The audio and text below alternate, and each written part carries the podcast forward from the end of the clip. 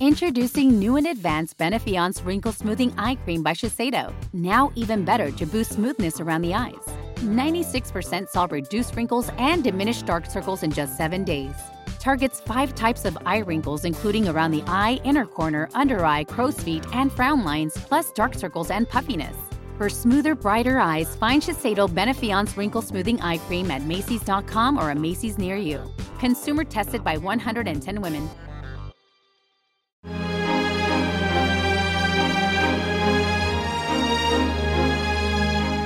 Circolo culturale tolkieniano di Paolo Nardi. Curiosità e approfondimenti sul mondo narrativo del creatore del Signore degli Anelli, su libri e film fantastici significativi per il nostro tempo.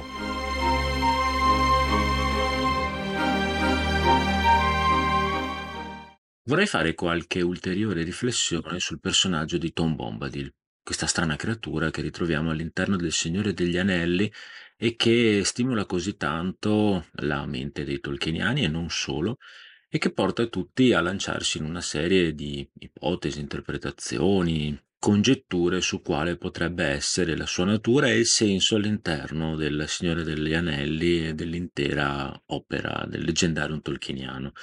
In molti sostengono che Tom Bombadil non sia altri che Ilúvatar incarnato nella Terra, altri dicono che sia lo stesso Tolkien, non lo sapremo mai. Ne ho già parlato in altri video, non voglio tornare sull'identità di Tom Bombadil, o almeno su questo problema che continua a perseguitarci.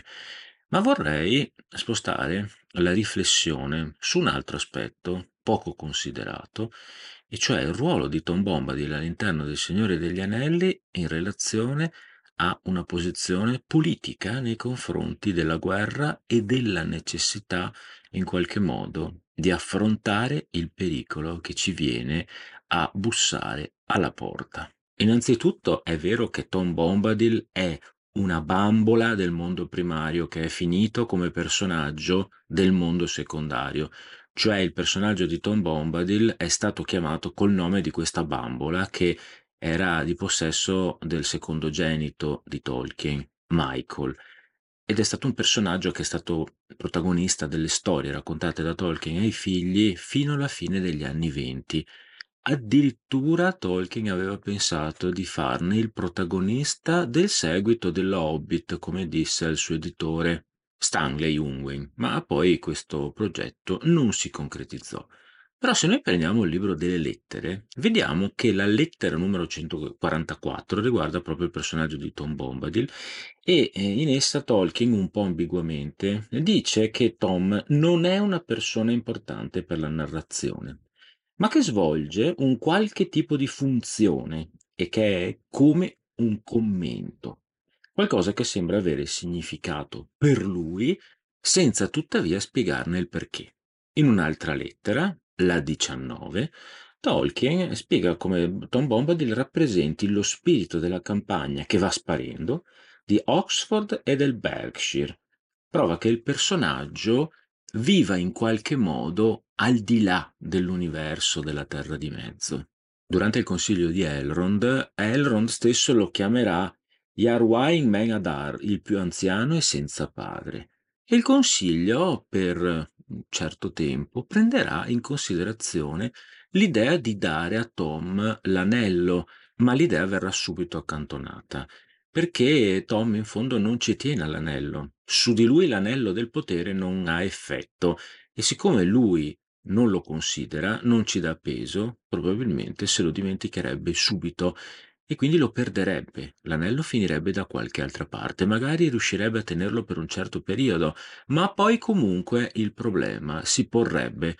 E allora il Consiglio non avrebbe risolto la questione, l'avrebbe solo procrastinata.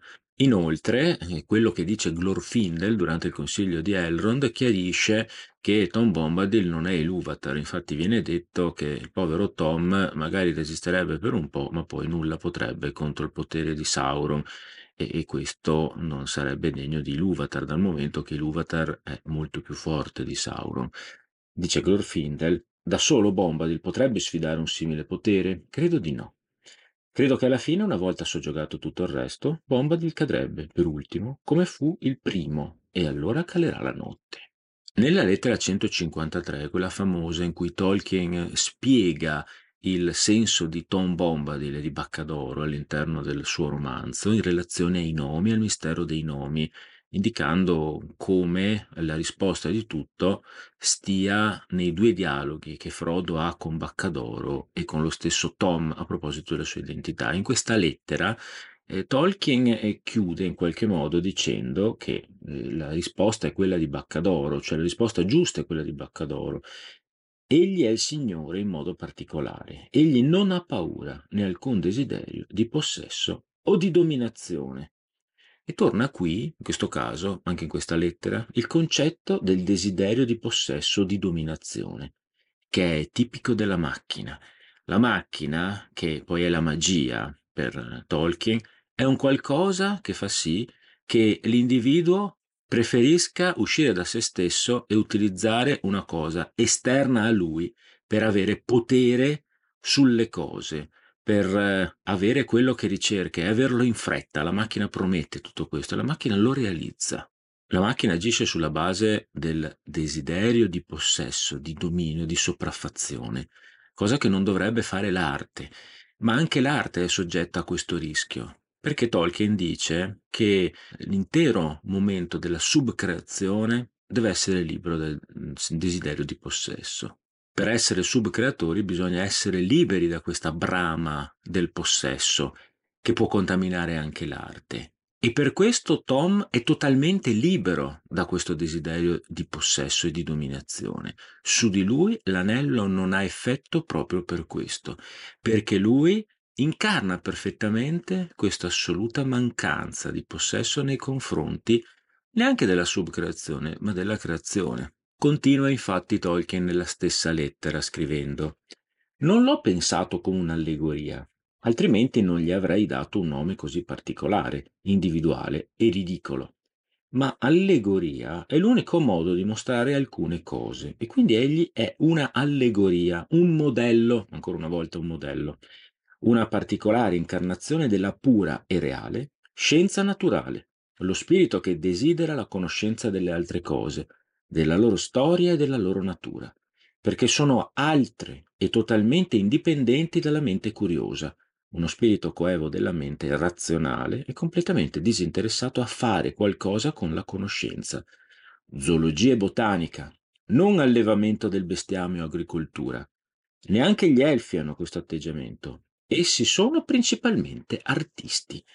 Ancora una volta c'è il riferimento all'arte degli elfi, gli elfi che attraverso la loro arte subcreano il mondo e preservano la bellezza del mondo e la luce originaria. Tom Bombadil però sembra andare oltre anche questo modello degli elfi. Per lui non è neanche arte, perché Tom sembra essere a tutti gli effetti l'incarnazione della natura, incontaminata, che appartiene solo a se stessa. Ma ancora una volta Tom ci viene presentato come un modello. Tolkien, che odiava le allegorie e non voleva applicarle alla sua opera, ci suggerisce che il valore allegorico del personaggio coincida con la sua natura, ma che lui stesso non saprebbe definirlo compiutamente. Se si riprende la già citata lettera 144, leggiamo Se si rinuncia al controllo e si apprezzano le cose come sono senza riferirle a se stessi, osservandole in un certo modo, conoscendole, allora il problema, se il potere e il controllo siano giusti o sbagliati, perde completamente significato. È una concezione interamente pacifista, che viene sempre in mente quando c'è una guerra. Il punto di vista di Gran Burrone, cioè del consiglio di Elrond, però era che questa sarebbe un'ottima posizione da sostenere, ma che esistano in effetti situazioni alle quali non può far fronte e dalle quali dipende tuttavia la sua stessa esistenza. In definitiva, solamente la vittoria dell'Ovest permetterebbe a Bombadil di continuare o anche solo di sopravvivere. Per lui, nel mondo di Sauron, non resterebbe nulla. Insomma, la logica seguita dal consiglio di Elrond a Gran Burrone è che per combattere una guerra bisogna tenerci. Chi è fuori dai giochi, come Tom Bombadil, non può combattere la battaglia e per questo non è possibile dare l'anello a lui. Bisogna contare su altre persone, su altre persone su cui l'anello fa effetto, perché sono queste persone che in qualche modo devono rendersi conto del pericolo che corrono. E tra l'altro viene detto tranquillamente che nel mondo che immagina Sauron, cioè il mondo che potrebbe essere nel momento in cui Sauron vincesse, Tom Bombadil non avrebbe neanche posto, non potrebbe nemmeno esistere. Quindi la guerra che si sta facendo e la battaglia che si appresta a essere combattuta eh, serve proprio per salvare lo stesso Tom Bombadil. La visione politica di Tom Bombadil in tutta questa vicenda è quella di un'utopia, un'utopia pacifista. Lo dice lo stesso Tolkien in questa lettera. La visione pacifista di Tom, che potremmo definire utopistica, non è quella perseguita nel Signore degli Anelli, nel quale invece prevale una visione più pragmatica, che è quella degli Elfi, ma è anche quella di Gandalf, che più avanti nella narrazione spiega la necessità di combattere il male storico in questo momento per permettere a chi verrà dopo di poter vivere e di avere a che fare con altri tipi di male senza abbassare mai la guardia. Infatti Gandalf dichiarerà altri mali potrebbero venire perché Sauron è a sua volta solo un servo, un emissario. Non spetta però a noi regolare tutte le maree del mondo bensì fare quanto è in noi per la difesa di quegli anni in cui siamo collocati, estirpando il male nei campi che conosciamo, in modo che chi vivrà dopo di noi abbia terra sana da coltivare. Il tempo che farà non siamo noi a stabilirlo. Insomma, l'utopia di Tom Bombadil non riesce insomma a esprimere una reale funzione alla storia. E questo è il motivo per cui anche il ruolo di Tom Bombadil all'interno del Signore degli Anelli è così marginale. Tom Bombadil non influenza gli eventi, perché nella storia il problema del potere coincide con il problema del male e il modo di reagire di Tom è diametralmente opposto a quella che invece sembra suggerire il romanzo. E questo nonostante Tom abbia dei grandi poteri. Tolkien non è un autore semplicistico ma invece è complicato, è stratificato, è problematico. Tom Bombadil ha tutta una serie di problemi incredibili. Lui gira per la vecchia foresta e comanda alle cose, comanda agli elementi della natura, con le sue buffe canzoncine, coniugando la parola, il canto e la danza, ma anche il potere di far rivivere tutte le cose dal punto di vista temporale e spaziale con il racconto come per esempio quando racconta l'intera storia della Terra davanti agli Hobbit e gli Hobbit dicono che davanti ai loro occhi sembra che prendano vita tutte le storie del passato e di luoghi che non conoscevano. Inoltre Tom ha un grande potere, il potere di resistere ai Nazgul, anzi i Nazgul non mettono neanche piede nella sua terra. Grandi poteri, ma una logica del potere completamente diversa da quella di tutti gli altri. Insomma, a mio avviso, quello che traspare dal Signore degli Anelli è che per combattere il male bisogna in qualche modo entrare nella logica del potere condiviso da questo male, non accettandolo, ma sapendo che cosa si sta facendo. Insomma, bisogna tenerci e bisogna tenerci soprattutto dimostrando di garantire la sopravvivenza di quelli che verranno dopo di noi, compreso Tom Bombadil. Match believes that adults date better because when you date as an adult, you get to be a little irresponsible with really responsible people. Rip the clothes off someone who actually knows how to put them away. Fall stupidly in love with someone who's actually really smart. Forget being hot. Get them to ugly laugh. Ready to crush on someone who makes you feel whole? If you know who you are and what you want in a relationship, Match is the place for you. Adults wanted. Download the Match app today.